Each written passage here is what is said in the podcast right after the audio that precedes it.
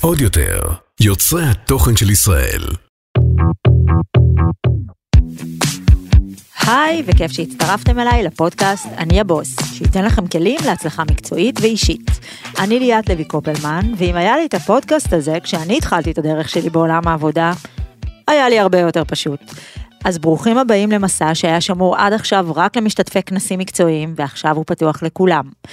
בין אם יש לכם עבודה שאתם אוהבים, ובין אם אתם מחשבים מסלול מקצועי מחדש, בין אם אתם עצמאים או שכירים או סטארט-אפיסטים, או סתם סקרנים שאוהבים ללמוד ולקבל העשרה והשראה, זה המקום בשבילכם. היום נדבר על כל מה שאתם צריכים לדעת, על AI. אז שלום, תיקחו אוויר רגע, אני צריכה לקחת אוויר, זה ארוך. אז שלום לדוקטור מאור פריד, מרצה בינלאומי לתורת הכאוס ובינה מלאכותית, מייסד ומנכ"ל הסטארט-אפ לאו AI, AI ועמותת ללמוד להצליח, שזו עמותה לקידום בני נוער מהפריפריה, סופר ומנחה טלוויזיה לטכנולוגיה ומדע, עד כה דייקתי? כן. אז היי מאור, איזה כיף שבאת. כיף כולו שלי, ליאת. אז טוב, יש לנו הרבה הרבה עניינים על הפרק, יאללה. אז אנחנו אחד אחד. צוללים, קדימה. בואו נצלול. בוא נצלול. אז מאור, אתה בוגר אוניברסיטת MIT והרווארד, אתה קצין, לא סתם, סרן במיל לשעבר ביחידה 8200, כתבת עשרות מאמרים ופטנטים, וזכית בפרסים היוקרתיים בעולם על כל התרומה המדעית שלך וההשפעה החברתית שלך. תגיד, כילד, כיוונת למקום הזה? זה היה החלום שלך? בתור ילד, בכלל לא שאלתי את עצמי מה החלום שלי. זאת אומרת, החלום לא היה מקצועי, נכון? היום מדברים על מה אתה רוצה להיות שתהיה גדול.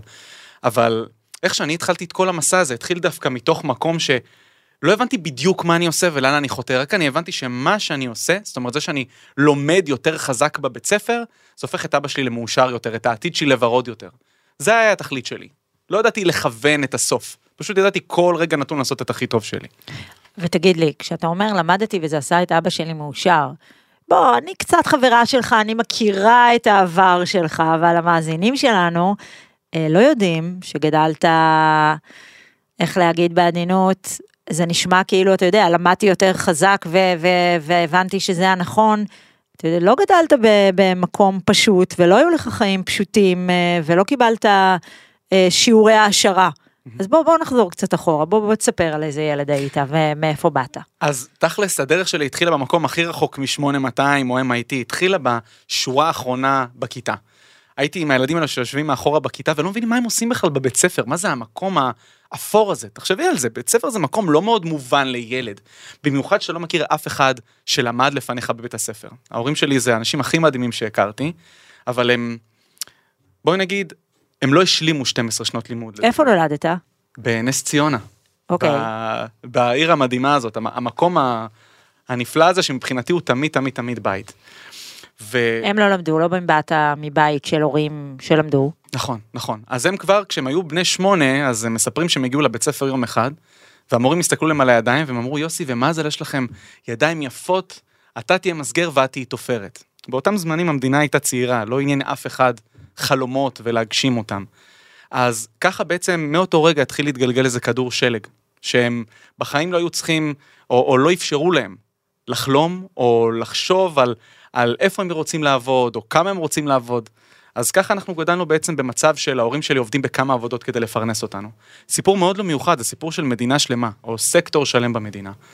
ובעצם למציאות הזאת, אני נולד, מגיע לבית ספר ולא מבין מה אני עושה במקום הזה. אמ, ואת יכולה להבין, גם תוסיף לזה שהייתי ילד הכי שמן בכיתה, והילד הזה עם הפרעות קשב וריכוז שאף אחד לא יבחן, אז מקבלת ילד ששונא את הבית ספר. וככה בעצם, אמ, הייתי מגיע למקום הזה, לא כל כך יודע מה, מה אני עושה שם, המורה פעם, אחת לכמה זמן הייתה מעיפה אותי מהכיתה.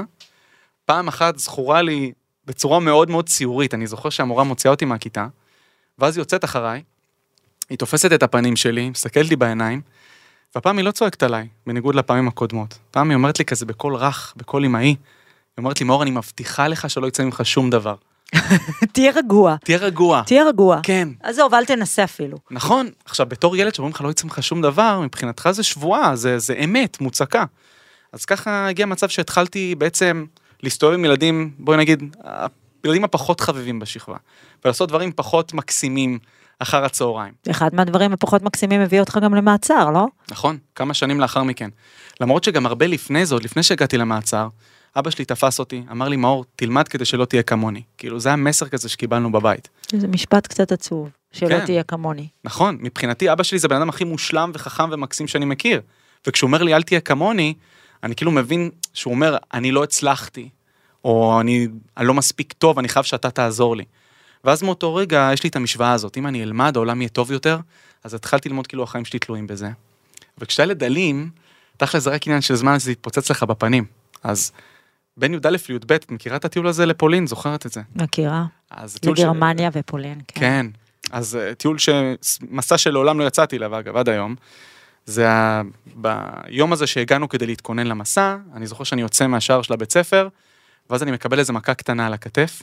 עכשיו, אם אתה ילד לא אלים, אתה ילד רגיל, פה זה נגמר, נכון? אז אני, כשקיבלתי את המכה הזאת על הכתף, עד היום אני לא זוכר מה היה שם. יש לי בלנק בזיכרון. אני רק זוכר שאני רוכל, רוכן מעל אחד התלמידים של השכבה, וכל הפנים שלו והמדרכה מסביבו מלאות בדם. ואני בורח הביתה, מחכים לי שם שלושה שוטרים, חמושים, מכף רגל ועד ראש, כאילו באו לעצור את בן לאדן או משהו. לוקחים אותי לתחנת משטרה, ושם השוטרת מסבירה לי בפרטי פרטים איך הולכת לסיים לי את העתיד. את התיק במשטרה שהיא תפתח לי, ואת המוסד לנוער עברייני שהיא תכניס אותי. אחרי איזה כמה שעות, היא באה עם פרצוף קצת אחר, היא מחזיקה איזה חתיכת נייר ביד, ופתאום ה- כל ה vibe, כל ההתנהגות אחרת לגמרי. היא אומרת לי, מאור, תצא מפה, אני לא רוצה לראות אותך יותר בחיים. כשאני מסתכל על, על החתיכת נייר הזאת, אני קורא לזה התעודה שלי. ואז היא בעצם רואה שאני באמת תלמיד טוב. כשאני יוצא מהתחנת משטרה, אני רואה את אבא שלי. אבא שלי היה לבן כמו סיד באותם רגעים, עכשיו, גנטית זה לא הגיוני, אבל זה קרה, לא יודע איך. והוא הוא לא בן אדם של מילים, אבא שלי, אבל הוא לא היה צריך מילים באותם רגעים. מסתכל עליי, קיבלתי שתי החלטות שהובילו אותי עד היום. אחת, זה להיות דוקטור. למה? כי הבנתי שאם אתה לומד מלא מלא מלא, אבא שלך יהיה מבסוט, ואז יום אחד יקראו לך דוקטור. זה הבנתי את מהלך הדברים, איכשהו זה היה תקוע לי בזיכרון. והדבר השני, נשבעתי לעצמי, שאני אקדיש כל דקה שיש לי על העולם הזה, על כדור הארץ הזה, כדי שילדים אחרים לא יצאו וייכנסו מתחנות משטרה. שלא יגידו להם לא יצא ממך כלום, שלא יצטרכו להידרדר ככה. וככה כמה שנים לאחר מכן הקמתי את עמותת ללמוד להצליח. שמה העמותה הזאת עושה, אם אנחנו כבר מדברים עליה? זה בעצם, אנחנו חבורה של משוגעים, זה חבר'ה שלא לא מבינים סטטיסטיקה, לא מבינים נסיבות, אנחנו פשוט מסתכלים למציאות בעיניים וצוחקים לה בפנים ואומרים, הילדים האלה, שההורים שלהם או המורים שלהם הבטיחו להם, שלא יצא, של- הבטיחו להם שלא יצא מהם כלום, אנחנו נאמין בהם ונעשה מהם גדולים, ואנחנו נותנים להם את כל הכלים כדי להצליח, כדי לצאת מהפריפריה הסוציו-אקונומית ולהתקדם למעלה. מבחינתי זאת ציונות 2023, זאת הדרך היחידה לסגור את הפערים שיש לנו בחברה הישראלית. התקווה היחידה של המדינה שלנו, תכלס. אני מסכימה, והיא גם לא מדברת רק על ילדים מבתים מסוימים או מצוקות כלכליות, מכל מיני סקטורים לדעתי שלא מספיק אה, מטפלים בחינוך של ילדים, או שמים אותו בראש סדר העדיפויות, וחבל. לגמרי. אה, אני מסכימה, שרק משם יבוא השינוי האמיתי. מהמם. אוקיי, ואז החלטת ללמוד וללמוד וללמוד, כן. ומה, אתה יודע, יש ללמוד וללמוד, ויש להגיע להווארד, ויש להיות הדוקטור הכי צעיר שיצא מהטכניון, ויש... תגיד לי, אתה השתגעת? כן, אז התשובה היא כן. תגיד, אתה טיפלת באלימות או בשיגעון הזה? כי זה מרגיש לי שזה החליף, האלימות החליפה את הלימודים. אה, הלימודים החליפו את האלימות, סליחה. האמת זה בדיוק זה, האמת זה בדיוק זה, אני חושב שלערסים, סליחה על הביטוי, אני יכול להגיד פה ערסים, אתה נכון? יכול כי אתה היית אז בעצמך. מעולה, סליחה שאני מנומס, אבל אה, ערסים, אני חושב שלערסים יש יכולת מאוד מאוד מאוד טובה להצליח בחיים, או להתקדם, לטפס למעלה. ברור, יש מלא פשן, יש כן. מלא אש ובעירה. מה זה ערס בעצם? ערס אומר לממי, לממה. זאת אומרת, אוקיי, אז אתה לא יכול לעשות דוקטורט בצבא. מי אמר? אני אעשה דוקטורט בצבא. מישהו אומר לך, אתה לא יכול להגיע להרווארד, זה רק לאנשים מאוד מסוימים. מי אמר? לממה. ואתה מגיע להרווארד. זאת אומרת, גם בנוסף לזה... לא, אני גם אם אני אשאל את זה בעמידת ראש, בזה, ספק אם אני אגיע להרווארד, אבל בסדר, נו. לא, האמת, אני, אני משוכנע שהתשובה היא כן, שאת יכולה.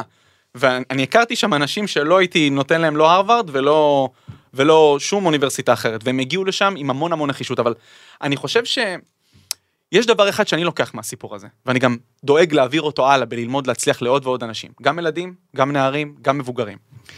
זה שתמיד אומרים לי, מאור, וואו, אתה בטח מאוד מאוד חכם, אתה בטח גאון, בטח תמיד ידעו את זה. והמסר שלי הוא הפוך, אני הייתי הזה שיושב מאחורה בכיתה ואשכרה, המורה אמרה לו, לא, לא אפילו השאירה מקום לדמיון, לא יצא ממך כלום. אני הייתי ילד הזה שלא מבין כלום, לא הילד הביניים הזה. מהרגע שאני הבנתי שלימודים מבחינתי זה כרטיס לאושר, לאבא שלי, איזו מטרה גדולה יותר, פתאום כבר לא ידעתי שיש איזה מחסומים בדרך, לא שמתי לב אליהם, יותר מזה, גם לא ידעתי שיש לי הפרעות קשב וריכוז. וזה מה שמנע ממני לשים לב לכל התמורי עצור שעוצרים כל כך הרבה אנשים לאורך הדרך. בקיצור, צריך להיות טיפשי מספיק כדי להתעלם מהמציאות, כדי אה, להתייחס לתוויות שמודבקות לך למצח כמו ילד עם הפרעות קשב, או ילד מהפריפריה הסוציו-אקונומית, תתעלם מזה. ומה שמרגיע היום, מאזינים יקרים, זה שלכולנו יש היום אה, תוויות על הראש, לא כמו. פעם, אז, אה, נכון? אז לכל. איש יש אה, תווית, מה שנקרא. נכון, נכון. תשתמשו בהם, נכון. תשתמשו בתוויות, למנף אותם דווקא. אז דיברנו על אה, נקודת המפנה שהייתה, ששינתה בעצם את מהלך החיים שלך ממסלול אחד למסלול השני. אז בוא נדבר רגע על, ה, על הדברים ש, שאתה עושה, כי תכף אנחנו נגיע לבינה המלאכותית ש, שלזה התכנסנו היום, אבל כן. למדת ולמדת ולמדת, מהמם. ומה? ובגדול, אחרי שלמדתי כל כך הרבה, בסוף, במיוחד שלפני שהתגייסתי לצבא, האהבות הכי גדולות שלי בחיים, כמובן היום זה המשפחה שלי המד... והמדינה שלי. זה המדינה והעם ו- וכל מה, ש... מה שמסביב. לכן אני גם בתקופה מאוד מאוד כואבת יחד עם כל העם שלנו, במיוחד עם השיסוע. ובעצם לפני שהגעתי ל... לשירות הצבאי שלי, התכלית שלי הייתה לא רק לתת לאבא שלי עתיד טוב יותר, אלא גם לתת למדינה כמה שאני יכול. ואז בעצם קיבלתי כמה אופציות לשרת, ואז אחת מהן הייתה תוכנית ברקים. זו בעצם תוכנית מצוינות של יחידת 81, שגם היא יחידת עילית בתוך, בתוך חיל המודיעין. בעצם היא כמו הדוקטור קיו של ג'יימס בונד, הם עושים את כל האמצעי לחימה מתוחכמים. כן. בדיוק. אז החלטתי שאני לוקח את כל הידע הזה ותורם את זה לצבא. אז בעצם ככה עשיתי את התואר הראשון והשני בטכניון, גם את הדוקטורט, ואחרי זה הגעתי. את למשרד ראש הדוקטורט הממשלה. קיבלת באיזה גיל? 24. בלתי נסבל. אני יודע, סליחה. לא, לא התכוונתי, פשוט אני מיהרתי, אז... ואז, ואז הגעתי למשרד ראש הממשלה. כן, על הדרך, על הדרך. ואחרי זה בעצם, אה, אחרי שהרגשתי שאני קצת מיציתי את עצמי שם, יצאתי כדי להתרענן, קצת יצאתי לקורס טיס, לא נורא, התרסקתי אחרי זה לתוך יחידה 8200, ההתרסקות הכי טובה שהייתה לי בחיים, וב-8200, תכלס, הייתי בצוות הבינה מלאכותית, ומה שהיה שם... התבאסת אגב שהתרסקת? זאת. אומרת, אתה, אתה לא נראה לי אוהב כישלונות. מאוד לא אוהב כישלונות, אבל אני יותר אוהב את אשתי. אני, אני אסביר. כשהגעתי ל, ל, לקורס טיס, הייתי כבר נשוי. הייתי בן 24-5 כזה, אשתי מחכה לי בבית, הייתי רואה אותה פעם בשלושה שבועות. אז כאילו, אם כבר להיכשל, גם לפני שהייתי יוצא לטיסות, תמיד הייתי חושב, כולם היו בחרדה מטורפת. כל החבר'ה לפני שעלו לטיסה, מה יקרה? הצ'קי יגיד לי ככה, בוחן, יגיד לי ככה, אחרת, אני אמרתי, מה אכפת לי? גם אם אני עף מפה, אני חוזר למיטה החמה, לאשתי, למיכל, מה אני צריך יותר? אגב, אני חושב שזה משהו שהוא זה גם עניין של גיל. כן. להיכשל כשאתה יותר אה, מבושל, נראה לי. לגמרי. וחווית כבר כישלונות מהדהדים בחייך, זה הרבה יותר אה, מחשל, נראה נכון, לי. אבל העוגן הזה, העוגן הזה, שאתה יודע שיש לך משפחה ואתה יודע מה חשוב באמת, ושבסוף היום אתה חוזר אליהם, אז שיישרף הכל. אז לא, לא, לא התבאסתי כל כך. אז התרסקת ל-8200. כן, וב-8200 הייתי בעצם בצוות הבינה המלאכותית שם. וכשהגעתי ליחידה, כאילו הייתי בהלם, מוחלט. לא ידעת, לא הכרת את התחום, לא... לא, לא, כל אחד מכיר את 8200, אבל לא ידעתי עד כמה זה מדהים. כמה מדהים מה שעושים שם, והאנשים שם. וואו. ובעצם מה שאנחנו עשינו, בלי להיכנס ליותר מדי פרטים ככה מסווגים, אנחנו פיתחנו תוכנות שאמורות לזהות מחבלים, לפני שהסביבה שלהם יודעת שהם מחבלים. זאת אומרת להציף לפי אותם. מה? לפי הודעות שלהם? לפי מה? לפי סושיאל? מה? אז המקורות של 8200 הם, הם המסווגים, אוקיי. אבל בגדול, איך אנחנו היינו עושים את זה?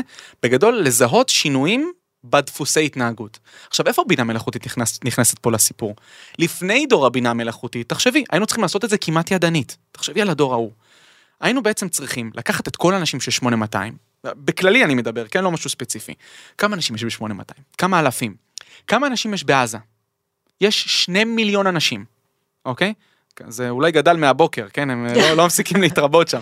אבל תחשבי, אם אנחנו מחלקים את, נגיד על כל בן אדם ב-8200, אנחנו שמים לו איקס אנשים בעזה, מה, איך אתה תעברי על כל הנתונים וכל מה שקורה? זה בלתי אפשרי. אנחנו כבני אדם מוגבלים כשיש המון המון נתונים לעבור עליהם. נתונים, אגב, בשפת המדעי המחשב זה נקרא דאטה. שיש הרבה דאטה. אז ברגע שיש המון דאטה, אנחנו מוגבלים בשני דברים. אחד, זיכרון. אני לא זוכר, עכשיו עברתי על בן אדם אחד, למחרת אני צריך לעבור על בן אדם אחר, כבר שכחתי מהבן אדם הראשון. אז יש לנו המון סוגים של נתונים, אנחנו נוטים לשכוח. הדבר השני זה לזהות דפוסים מאוד מורכבים. אני כבן אדם יכול להגיד, אוקיי, אם יש בן אדם שיש לו אוברדרפט, הוא בחובות לבנק נגיד מעל עשרת אלפים שקל, והוא גרוש מאשתו, הסיכוי שהוא יהיה מחבל גדל איקס. אבל אני לא יודע למצוא דפוסים יותר מורכבים מזה. לדוגמה, הבינה מלאכותית שלנו, לא משנה בדיוק מה היא זיהתה, אבל דמייני שהיא זיהתה איזה קשר בין החשבון בנק של המחבל הפוטנציאלי לכמות הילדים שלו, לכמות הנשים, לכמה אחים יש לו שהוא בכלא הישראלי, כל הדברים האלה היא מצאה את ההקשרים וידעה להגיד אם הוא מחבל פוטנציאלי ובכמה ברור, אחוזים. גם מה זה ידע למצוא את ההקשרים? בסופו של דבר זה אדם שמלמד אותה למצוא את ההקשרים, שגם על- את זה צריך אה, לדעת ו- ולהבין. אז כן, כן ולא. לפני כן, לפני עידן הבינה מלאכותית, היינו צריכים להגיד בצורה מפורשת למחשב. היום הוא יודע לשאול את השאלות לבד. היום הוא יודע לזהות את הדפוסים לבד. זאת אומרת, אני אומר לו, חביבי, הנה, תראה, זה הנתונים שלי, אלה המחבלים, אלה הלא מחבלים. עכשיו אתה תלמד לבד מה הופך את המחבל למחבל ואת הלא מחבל ללא מחבל. לא אומר לך מה הפסיכולוגיה שלו, לא מלמד אותך פסיכולוגיה ופילוסופיה וקרימינולוגיה, אתה תלמד לבד. זה כמו, זה מאוד מזכיר לי את איך שהתחילה מהפכת הבינה מלאכותית. אגב, מהפכות בדרך כלל איזה קונוטציה זה מעלה לחיובי, שלילי? נו באמת. נורא, אנחנו נכון? בעיצומה של... בעיצומה של, נכון, אבל גם אם נסתכל 100 שנה אחורה, מהפכות, סתם מלחמת העולם הראשונה, זו מהפכה שהתחילה בהרבה דם. בדרך כלל מהפכה מתחילה בכדור שנורא. מהפכת הבינה המלאכותית זה מהפכה של חנונים. אנחנו לא יורים באף אחד, אנחנו לא הורגים אף אחד. המהפכה הזאת התחילה במשחק שחמט. של אלוף העולם גרי קספרוב, יהודי אגב, לא במקרה. לא, 52% מאלופי העולם בשחמט. יהודים. קראו לזה הספורט היהודי, אגב, הרבה שנים. אז הוא התמודד לקרב ענקים מול חתיכת מחשב שנקרא IBM Deep Blue, זו תוכנת מחשב שמשחקת שחמט. בעצם אחרי 19 מהלכים, גרי קספרוב נכנע, מפסיד לחתיכת מחשב. מה מיוחד בחתיכת המחשב הזאת? לפני כן היו גם תוכנות ששיחקו שחמט, רק שהתוכנות ההם לימדו אותם במפורש. כל פעם שהמלכה נמצאת ב-B5 תזיזי את הפרש ל-A8. אבל פה זה השתנה. אמרו לה, לתוכנה הזאת, קחי, תסתכלי על כל המשחקים, מיליון משחקים אחורה, של גרי קספרו ושל קרפו ושל כל אלופי העולם, ותלמדי לבד איך משחקים שחמט ואיך מביסים את אלוף העולם בשחמט. הכוח האדיר של הבינה מלאכותית נכנס פה לתמונה מכיוון שיש, את יודעת כמה משחקי שחמט לדעתך יש? זה כאילו מספר הזיה. זה 10 בחזקת 45, זאת אומרת 1 ו-45 אפסים. משחקי שחמט אפשריים. אי אפשר ללמד את המחשב כל כך הרבה משחקים, בן אדם לא יכול להקליד את הכל. לכן בינה מלאכותית נכנסה פה. וככה גם 8200, אני לא יכול ללמד אותה את כל בני האדם ואת כל דפוסי ההתנהגות. והכוח של הבינה המלאכותית זה ללמוד את הדברים, את הכללים מתוך הנתונים. אז אגב, מתוך נתונים קיימים במקום מסוים, אז מה אם אני מחדירה לתוך המקום המסוים הזה מלא סוסים טרויאנים? וואו, אז, אז זה, זה ממש לעשות סבוטאז', זה לחבל ב, בנתונים שעל בסיסם כן, הבינה המלאכותית לומדת. נכון, אבל בסוף זה, זה הדרך שלה ללמוד, אז נכון? איך, איך אנחנו מגינים בעצם שלא קורה דבר כזה? זה מאוד מאוד קשה. אני אתן לך דוגמה. בשנת 2016, מייקרוסופט רצתה לתכנת איזה סוג של בוט, אוקיי? קראה לו Tay, אוקיי? לא יודע למה, למה קרא לו ככה, שם מגניב כזה היפסטרי. קראו לו תאי, ובעצם המטרה של תאי הייתה לחקות נערה בת 16, איך היא מטואטטת, לא יודע, מצייצת בטוויטר, היום זה X, אבל לא משנה. כן, כן. קמנו בבוקר ל-X. יום אחד היה כן, X. ה-X Factor. כן. לגמרי. אז בקיצור זה קרה. אז היא רצתה, בעצם אימנו אותה במייקרוסופט לכתוב טוויטים. אחרי 16 שעות, מייקרוסופט פשוט הורידו לה את השלטר. הרגו אותה לגמרי. למה? כי תוך ה-16 שעות האלה פתאום היא התחילה להוציא פוסטים אנטישמיים. לרדת על יהודים, לרדת על שחורים. למה זה קרה? כי היא למדה בצורה עיוורת המון המון דאטה, המון נתונים של אנשים, שמייקרוסופט לא פיקחה עליהם, היא לא אמרה הנה תלמדי את הנתונים שלו, בצורה עיוורת. ומה שקרה, זה כמו הסוס טרואני שדיברת עליו מקודם. היא, זה גרם לה להיות מוטט לכיוון אנטישמי, אלים, גזעני.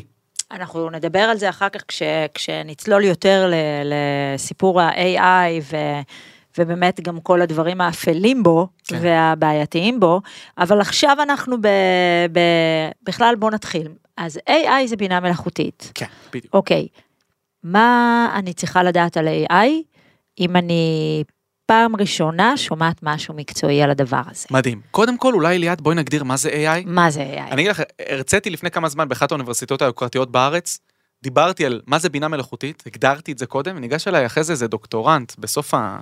זה מישהו שלומד לדוקטורט, ניגש אליי בסוף ההרצאה, אמר לי, מאור, תודה. אמרתי לו, למה?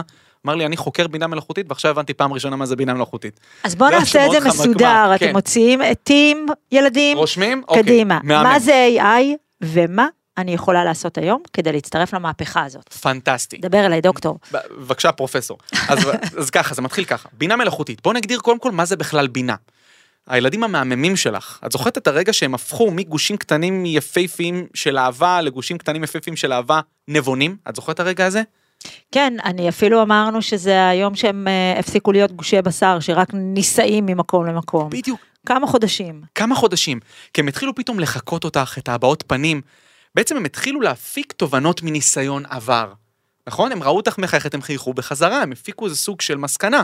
וזאת בינה, הפקת תובנות מניסיון עבר. מה זה בינה מלאכותית? אותו דבר, רק תחליפי את התינוק במחשב. זה כשמחשב בעצם מבין דברים מסוימים שקרו בעבר ומשליך את זה לעתיד בלי הוראות אדם מפורשות. אוקיי? זה מה שזה. לדוגמה, זה מאפשר למחשב להבדיל בין, בוא נגיד כזה דבר. זה מה שעוזר לבינה מלאכותית להבדיל בין אה, חתול לבין כלב. אף אחד לא אמר לו, הנה, אתה רואה, כל פעם שאתה רואה אוזניים בזווית כזאת וכזאת, ושפם באורך כזה וכזה, זה חתול, אחרת זה כלב. לא. הראינו לו המון תמונות של חתולים, המון תמונות של כלבים, ולפי זה הוא יודע לזהות כלב, גם אם הוא לא ראה אותו בעבר.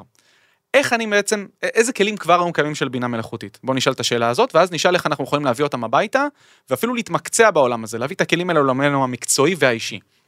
אז היום אנחנו יכולים לראות בינה מלאכותית תכלס בכל מקום. אנחנו רואים את זה אפילו בווייז. נכון? כשאנחנו רוצים לנווט לאיזשהו מקום, הוא מעריך לנו, גם אם נצא עוד שלוש שעות, מתי כנראה נגיע ליעד. כי הוא בעצם יודע, אוקיי, שהיום יום שלישי, ועכשיו השעה שלוש בצהריים, ולפני שבוע ולפני שבועיים, בזמן הזה בדיוק היו פקקים, כנראה אתה תגיע אחרי 45 דקות ולא אחרי חצי שעה.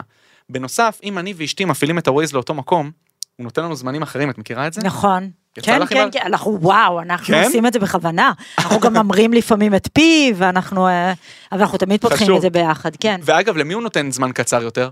לך האמת? האמת שלא בדקתי את זה, כל פעם זה שונה ולא עשינו איזה בדיקה, לא הפכנו את עצמנו למנוע לומד. הבנתי, אנחנו אוקיי, זה מנוע מעניין. טיפש. לא מפנימים, בודקים אבל אין הפקת לקחים. זה ממש מעניין. אגב, לאשתי הוא תמיד נותן זמן נמוך יותר, כי היא נוסעת, שתהיה בריאה כמו משוגעת, נוסעת יותר טוב ויותר אה, מהר. זה מחושב לפי זה, בדיוק, זאת אומרת, מעניין. אז זה לומד את הדפוסי התנהגות ונותן לנו על פי זה זמן אפרופו זה, מה שאתה אומר, שבאמת אנשים כבר מיואשים מהווייז, כי הווייז הוא כבר לא מה שהיה פעם, וזה וזה וזה וזה. יכול להיות שזה באמת היה גם, אה, כמו למשל בשלוש שנים של הקורונה, שאנשים לא נסעו בכלל, נראה לי זה שיבש את האלגוריתם, ועוד בהחלט. כל מיני... אה, אה, מעניין, בהחלט, כי הכוח של בינה מלאכותית נובע מהלימוד. מהלימוד ומהנתונים שאתה מזין אותו. זה לא משהו שהוא stand alone, זה לא משהו שהוא חזק בפני עצמו. זה כמו שתשים את המוח של איינשטיין, אם היית לוקחת את איינשטיין שהוא היה תינוק ושם אותו באיזה חדר חשוך, הוא לא היה איינשטיין, נכון? הוא לא, הוא לא היה בן אדם אינטליגנט גם יותר מדי. כי עם כל היכולת הזאת שיש לו, כוח החישוב שיש לו, אין לו דאטה, אין לו נתונים, אז הוא חסר כוח. כנ"ל לגבי בינה מלאכותית. אבל איך הבינה המלאכותית, אם אנחנו נותנים לה כל כך הרבה כוח ללמוד לבד, כן. אוקיי? איך היא לא יכולה ללמד את עצמה rule לצורך העניין, או, או לא להקשיב לנו בדברים מסוימים, או לשבש לנו דברים מסוימים. זה, זה, זה נקודה מדהימה. אני חושב שבעצם הפחד של כולנו, של האנושות מכל דבר חדש, הוא הפחד שבו יקום המלפפון ויכה את הגנן. במיוחד אגב, שקשור לבינה מלאכותית. ההיסטוריה אומרת, בכל תחום, שזה קורה. זה קורה, והרבה פעמים, בדיעבד, אנחנו קולטים שזה כמעט תמיד היה לטובה, נכון? והחשש היה נכון, אבל הרבה פעמים לחינם. לדוגמה, בשנת 1900, חקוקה לי ממש בזיכרון איזה קריקטורה של האנשים, אה, אה, רואים שם בקריקטורה הזאת אנשים, גופות של אנשים, בין המון המון חוטים של חשמל, ובעצם הפרסומת הזאת באה לומר, הקריקטורה באה להגיד שחשמל זה מסוכן, בדיוק אז את החשמל הביתי הגיע לאנושות, אמרו חשמל הורג, חשמל יביא לפיטורים, ואנשים ימ- ימצאו את עצמם ברחובות. זה היה נכון. הרבה אנשים מצאו את עצמם מפוטרים, אבל מצד שני, היום, את היית חוזרת אחורה לתקופה שלא היו בו, שבבתי חולים לא היה חשמל, שלא היה דפיברילטור, חשמל הורג, אבל הוא גם מחיה, והיום אנחנו לא יכולים לדמיין את החיים שלנו איך, בלי איך הוא חשמל. זרק פה את הזה, כי ישר הוא ידע, דפיברילטור, שאני אגיד, לא, מה פתאום, לא הייתי חוזרת. אבל רגע, אבל אה, יש הבדל בין, אה, הנה, נתת למשל אה, את הדוגמה הזאת, קודם כל לא יודעת אם לא הייתי חוזרת אחורה, ואני חושבת שרשתות חברתיות למשל, והאינטרנט שהתחיל בתור משהו חיובי, כן. בתור בוא נחבר בין כל העולם, בוא נעשה עולם גלובלי, בוא נעשה איזושהי... אה, זה התחיל באמת ממשהו מאוד מאוד חיובי. כן. אה, בסופו של דבר, יש בזה המון המון יתרונות, המון. אבל בסופו של דבר, השורה התחתונה היא, זה עשה נזק נוראי לעולם ועוד יעשה, ו... ואני לא בטוחה שזה היה לטובה, כל הסיפור הזה. יש המון המון נזקים בטכנולוגיה ובחדשנות. אבל מה שמדהים הוא גם בבינה מלאכותית, למרות שאנחנו מאוד מסתכלים עליה כאיזה ישות עצמאית, היא לא ישות עצמאית. כמו כל טכנולוגיה היא חומר ביד היוצר. לדוגמה, בינה מלאכותית, אם כן, אני... אני מפחדת מהיוצר, כי... בדיוק. כי, אתה יודע, בוא, אני, אני, אני נזהרת פה להגיד דברים, אבל מבחינתי מרק צוקרברג הוא, הוא דמות אה, מאוד בעייתית בעידן החדש, מאוד מאוד בעייתית, ושוב אני נזהרת, אבל יכול להיות שאני משווה אותו בראשי לדיקטטור אה, שהתחיל פה איזושהי מלחמת עולם, מהמם. ואני לא אגיד את השם, כן. שאני לא אה, אחשד ב... בהסתות, אבל אני חושבת שהדברים שהוא עושה בסופו של דבר אה, הם גרועים לא פחות. אני, אני ממש מבין למה את מתכוונת, אבל בסוף, כמו שאמרתי מקודם, זה חומר ביד היוצר. אם הממשלות, בסוף זה בידיים של הממשלות. אבל הממשלות, כמו שאתה רואה, א', רוב האנשים שנמצאים שם מטפלים לא בדברים מבינים. אחרים. כן. אה, אלה שכן, לא מבינים. הענק.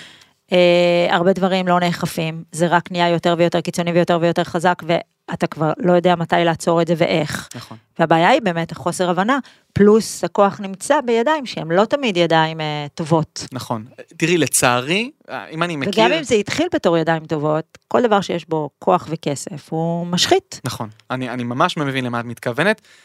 אין דיאט, בסוף, מתי שמדינות יבינו שכבר מאוחר מדי, לצערי זה כשזה יקרה מאוחר מדי כנראה. אבל זה כבר מאוחר מדי, כי בסוף, מה, מה זה המלחמות עכשיו? מה זה המהפכות? מה זה מ-MeToo ועד, אה, ועד אה, מלחמות שקורות בטוויטר וב- ובטיקטוק, הרי שם זה מתחיל. נכון. אתה מה- מהדהד לך, אפרופו הבינה המלאכותית, שכל הרשתות החברתיות היום משתמשות באלגוריתמים שרק נהיים יותר ויותר ויותר חכמים. חזקים. בסוף מהדהד את האמת שלך, שהיא לא חייבת להיות האמת. נכון, אבל בסוף, עוד פעם, גם כאן השימוש בבינה מלאכותית, מה שרע פה זה לא הבינה המלאכותית, אם לא היית, נגיד אני הורג את הבינה המלאכותית, עושים rewind בזמן, אין בינה מלאכותית. עם תוכנות מחשב רגילות זה גם אפשרי. פייסבוק קמה בעידן שלא היה בו בינה מלאכותית כמו שאנחנו מכירים אותה היום. זאת אומרת, בכלל הרע בשורשו הוא לא טכנולוגיה, זה מה שאנחנו עושים איתו. ואם זה לא תהיה בינה מלאכותית, אז יהיה נשק גרעיני, ואם לא נשק גרעיני, אז נשק מסוג אחר, זה לא משנה. בסוף, כל עוד אנחנו, בני אדם, ניקח את המושכות רבאק, את אמות המידה המוסריות ו- ונקדש אותם ונשמור עליהם, יהיה בסדר. אם לא, אז יהיה בינה מלאכותית, או עם M16. אגב, בדיוק כמו M16, M16 זה טוב או רע, תלוי בידיים של מי הוא. כנ"ל לגבי בינה מלאכותית, באמת שאין הבדל ביניהם. עכשיו, בנוגע ליכולת של בינה מלאכותית לפתח אינטליגנציה עצמאית, או בעצם רצון עצמאי לגמרי. אני מבין מאיפה זה בא. זה באמת בא מתוך פחד או חוסר היכרות. אני בתור בן אדם שמאמן בינה מלאכותית ביום יום, אני חייב להגיד לך, אנחנו נותנים לה המון המון קרדיט. אבל בסוף זה חתיכת תוכנת מחשב. בסך הכל חתיכת תוכנת מחשב. מה שתכניסי לה, היא תדע. מה שתגידי לה לעשות, היא תעשה. מה שלא, לא. אם אני אגיד לה, תבדילי בין, בין חתול לעכבר, היא לא תדע לכתוב שירים. כנ"ל לגבי להמציא אה, אה, אמצעי לחימה. בסדר? זאת אומרת, עוד פעם, הכל באמת בידינו. אין מה לפחד מבינה בינה מלאכותית לא יכולה להמציא אמצעי לחימה, לה- להמציא, לפתח אמצעי לחימה? היא יכולה, היא אם יכולה. את תחנכי אותה, אם תאמני אותה לדבר הזה, אם תדרשי את זה ממנה דליברטלי, במכוון, לדוגמה אנחנו, בליאו, ליאו AI, פיתחנו בינה מלאכותית, שבעצם מאפשרת לאנשים, כמו לאונרדו דה וינצ'י, להמציא דברים, כל הרעיונות המטורפים שהיו להם בחיים, יכולים להכניס את הבינה מלאכותית והיא תיצור להם את כל המוצר הזה. מה זה את המוצר כאב טיפוס או, או דמיוני? זאת אומרת, מה, מה היא תדע לעשות להם? מוצ- מוצר אמיתי, את יכולה להגיד לה, תעשי לי מטוס קרב ורוד עם כנפיים של פרפר, והיא תעשה לך כל מיני הדמיות של המטוס המטורף הזה שמעולם לא היה ולא נברא, כולל השרטוטים שלו מוכן לייצור. זאת אומרת, זה בגדול הצעד האחרון של מהפכת הבינה המלאכותית. כאילו, בינה מלאכותית היום היא רק אל במחשב. תפחדי ליאת, אל אל תפחדי, לא, ליאת, אין מה רק לפחד. אם את מכניסה לתוך הסטארט-אפ שהמצאתי, M16 אה, כתום, עם אה, שיורה נצנצים, אבל הנצנצים האלה הם הורגים, לא. ואני מביא לך את השרטוטים, אל תדאגי. לא נכון, לא, רגע, רגע. אל יש לי, תדאגי. יש לי מהנדסים ומהנדסות מספיק טובים כדי שזה לא יקרה. אה, אוקיי. אנחנו יודעים להגיד, לא, הדבר הזה הוא נשק. אבל טכנית זה לא. אפשרי, בוא. טכנית זה אפשרי, אבל אנחנו, אנשים מוסריים, אנחנו חברה מוסרית. ואני רוצה להאמין שהחברה שלנו מספיק מעודדת מוסר ו... וצדק, כדי גם לא לעודד חברות שעושות את ההפך. אגב, רגע, רגע, אני רוצה רגע להבין משהו עכשיו שנייה רגע ברצינות. כל הדבר הזה כן. שאמרת לי, שהוא הוא כל כך דמיוני והוא כל כך מדהים, כאילו אני דקה לפני לשבת פה עם מיליארדר, עוד שנייה כאילו בכלל לא יוכלו לאזן, לא, לא נוכל לדבר איתך כאילו בלי, למה? בלי אה, לוז. תקשיב, זה משוגע, זה מטורף. זה, זה מדהים. איך חושבים על רעיון כזה קודם כל? זאת אומרת, רעיון יש, יופי, אבל תכנת, תכלס, וואו. טכנית, כאילו, אני אגיד לך איך זה קרה, הכל כן. מתחיל מפנטזיה ועצלנות. איפה שהפנטזיה פוגשת עצלנות, קורים סטארט-אפים, קורים רעיונות שמשנים את המציאות. אני אגיד לך איך זה קרה. אני כשהגעתי לתוכנית ברקים, זוכרת לשמונה אחת, כן, לג'יימס כן. בונד וזה, רציתי לעשות את הדור הבא של רובוטים שמנתחים מוח ועמודי שדרה, מצילים חיים. ואת יודעת מה כן, גם אמצעי לחימה שמגינים על הגבולות של המדינה שלי. ולמדתי, ובטכניון הייתי באקסטזה, למדתי לפתור משוואות ולעשות דברים מטורפים, ואז הגעתי למשרד ראש הממשלה. ואז קלטתי שרוב הזמן, רוב הזמן, זאת אומרת, אחוז מהזמן אני ממציא, אני יוצר, רוב הזמן, 99% מהזמן אני עושה שרטוטים, ועוד שרטוט ועוד שרטוט, ומישהו אומר לי, איזה זקן אחד אומר לי, הבורג פה הוא בכלל לא במקום, תזיז אותו ימינה. אני אומר לו, אחי, בגלל זה למדתי עכשיו דוקטורט, כאילו, שש שנים מהחיים שלי? תן לי להמציא, תן לי לזרום, תן לי ליצור. החבר הכי טוב שלי מהטכניון, הבן אדם הכי מבריק וגם הכי יפה שראיתי, צחוק בצד, מוטי, השותף שלי היום, איש משכמו ומעלה, גם לא, גם הוא חווה את הדבר הזה, הוא היה ה-top 1% של הטכניון, הסטודנט הכי טוב בטכניון. וגם הוא היה שבוז ב, ב, ברשות פיתוח הטנק, ברפת, הוא עשה טנקים וכאלה. ונפגשנו, אחרי ש... הבנתי, יש לי דיבור איתו, כן? כן. אז אני אשמח מדריכת. שריון, וואלה! כן. וואלה, אז הוא, הוא, הוא מעריץ אתכם גם, את, ה, את המטריה שאת הגעת ממנה. החבר'ה הכי מקצועיים בחיל. אז בקיצור, אחרי שנפגשנו, אחרי כמה שנים, אז בסוף אנחנו אמרנו לעצמנו, רגע, אתה, אתה מרגיש מה שאני מרגיש? למה אין איזה בינה מלאכותית כזאת שעושה את זה לבד? שמורידה מאיתנו את העול הזה, נותנת לנו להמציא, לעשות את מה שאנחנו כבני אדם באמת טובים בו. אגב, רגע, אני רוצה שמי שמקשיב לנו עכשיו, לא רק בהקשר של בינה מלאכותית, אה, אתה אומר פה משהו נורא נורא נורא חשוב, שיש לי עליו אפילו פרק שלם באת הבוס, שבעצם אה, זה מדריך מזורז בעצם ליזמות, כל יזמות שהיא. תחשבו על צורך שלכם, שלכן, מהמם. אפילו הכי מטופש וקטן, כמו אה, זמן שלוקח לכם להכין קפה בבוקר, ואיפה שיש בעיה, כמו שאמרת, שרעיון פוגש אה, עצלנות, מהמם. אה, זה כנראה השבנג שלכם. בדיוק. אז שנינו היינו שבוזים, אמרנו למה ריבונו של עולם, למדנו כל כך הרבה שנים, ובסוף אנחנו צריכים לעשות שרטוטים ידנית, כל סיני, כל מחשב יכול לעשות את זה. בוא נמציא בינה מלאכותית שתעשה את זה. עכשיו, דיברנו לפני משהו כמו עשר שנים. אז בינה מלאכותית לא הייתה מה שהיא היום.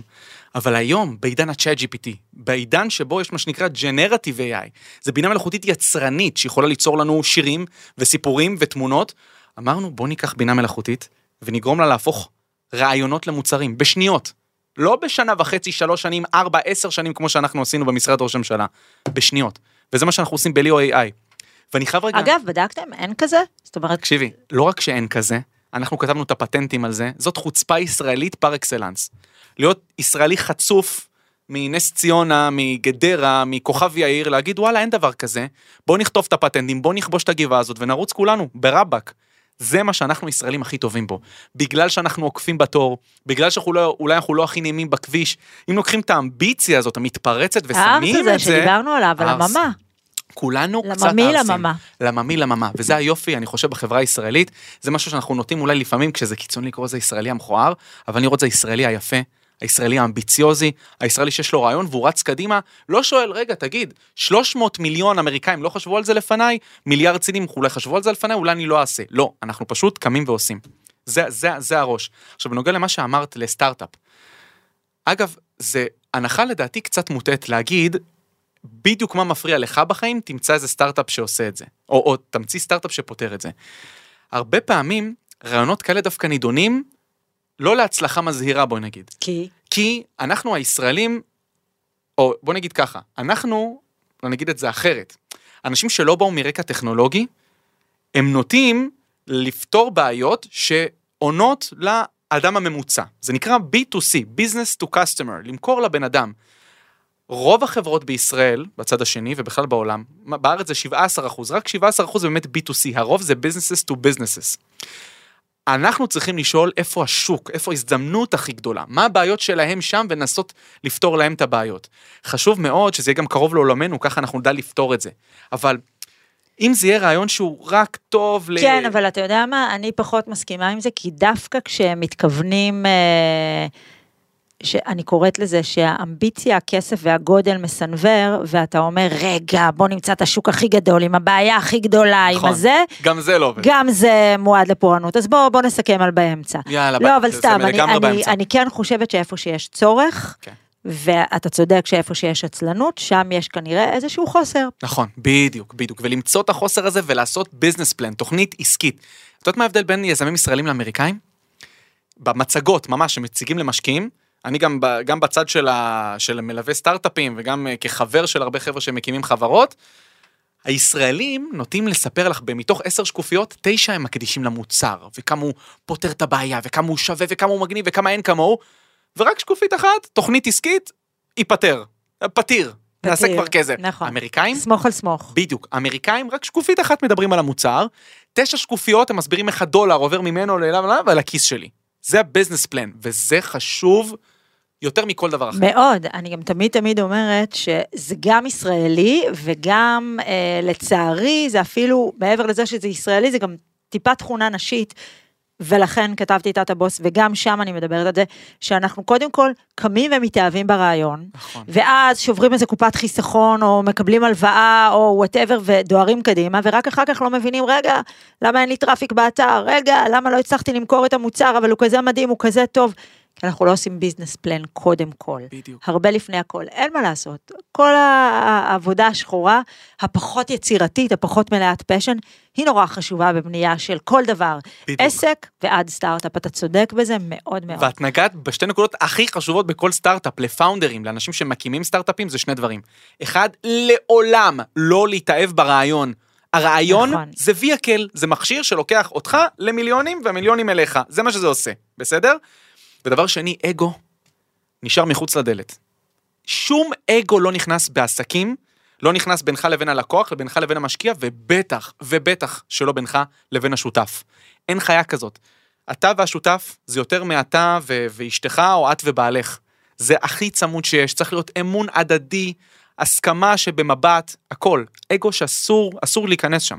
זה הדברים הכי חשובים. נכון, זה עוד דבר נורא נורא נורא חשוב שאתה נוגע בו ברמת הרעיון. אנשים מתאהבים ברעיונות, וקודם כל, רעיון זה משהו שהוא הוא נחמד, אבל הוא א', יכול להשתנות, ב', אני אומרת את זה, ואני אומרת את זה, אני גם אה, עובדת עם סטארט-אפים, ואני אומרת את זה בכאב לאנשים לפעמים, רעיון זה כלום. נכון. רעיון זה nice to have, זה נחמד, אבל זה לא, ה, זה לא הדבר, זה יכול להשתנות, זה יכול לא להתאים, זה יכול להיות אחלה רעיון, אבל עם כל כך הרבה בעיות שלא בטוח שאתם אלה שיכולים לפתור אותם, נכון. לא בטוח שאפשר כרגע לפתור אותם, לא בטוח שאתם אלה נכון? שתוכלו לפתור אותם. נכון, הבעיה בלהתאהב ברעיון זה זה מסנוור אותך. נכון. מישהו אומר לך ביקורת, אומר, תקשיב, זה רעיון לא טוב. אתה אומר, אה, הוא לא מבין. אתה מסביר למה הוא לא מבין. אז אני תמיד מתייחסת לזה כמו נגיד אחרי, נותנת את הדוגמה של שיוורון לב. Mm, זה אומר שיש לב, אפשר להתאהב, נכון, זה, כואב, זה כואב, זה נורא, אבל התאהבתם, נכון. הלב פתוח. נכון. היה לכם רעיון,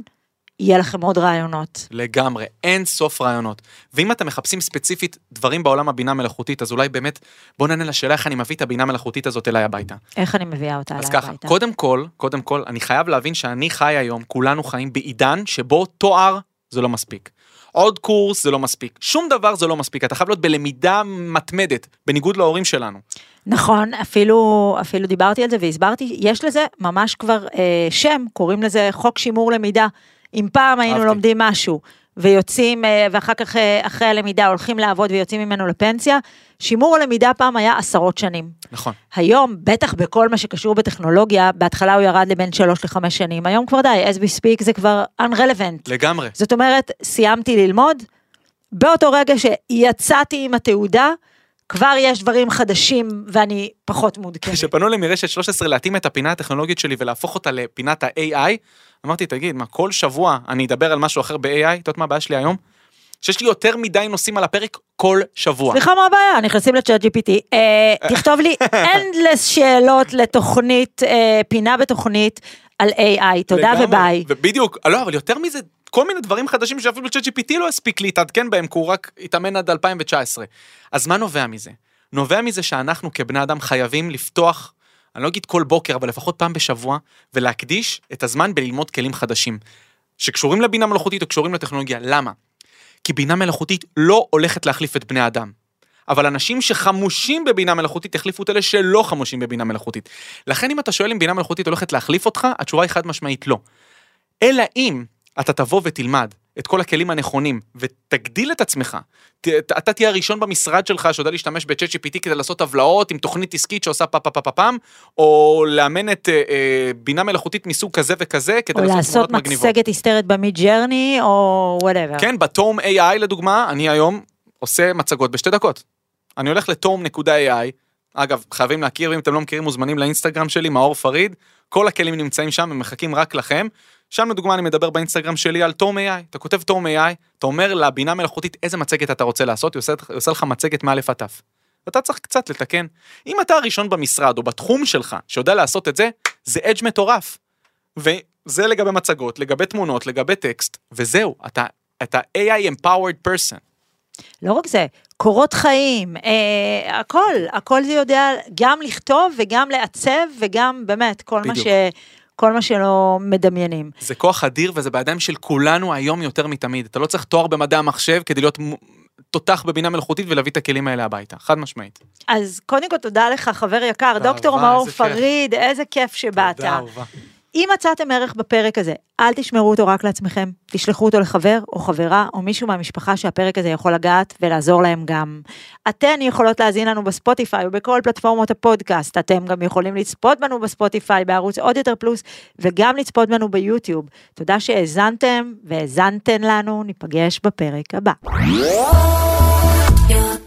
עוד יותר, יוצרי התוכן של ישראל. הוקלט באולפני אדיו, המשווקת את ספוטיפיי בישראל.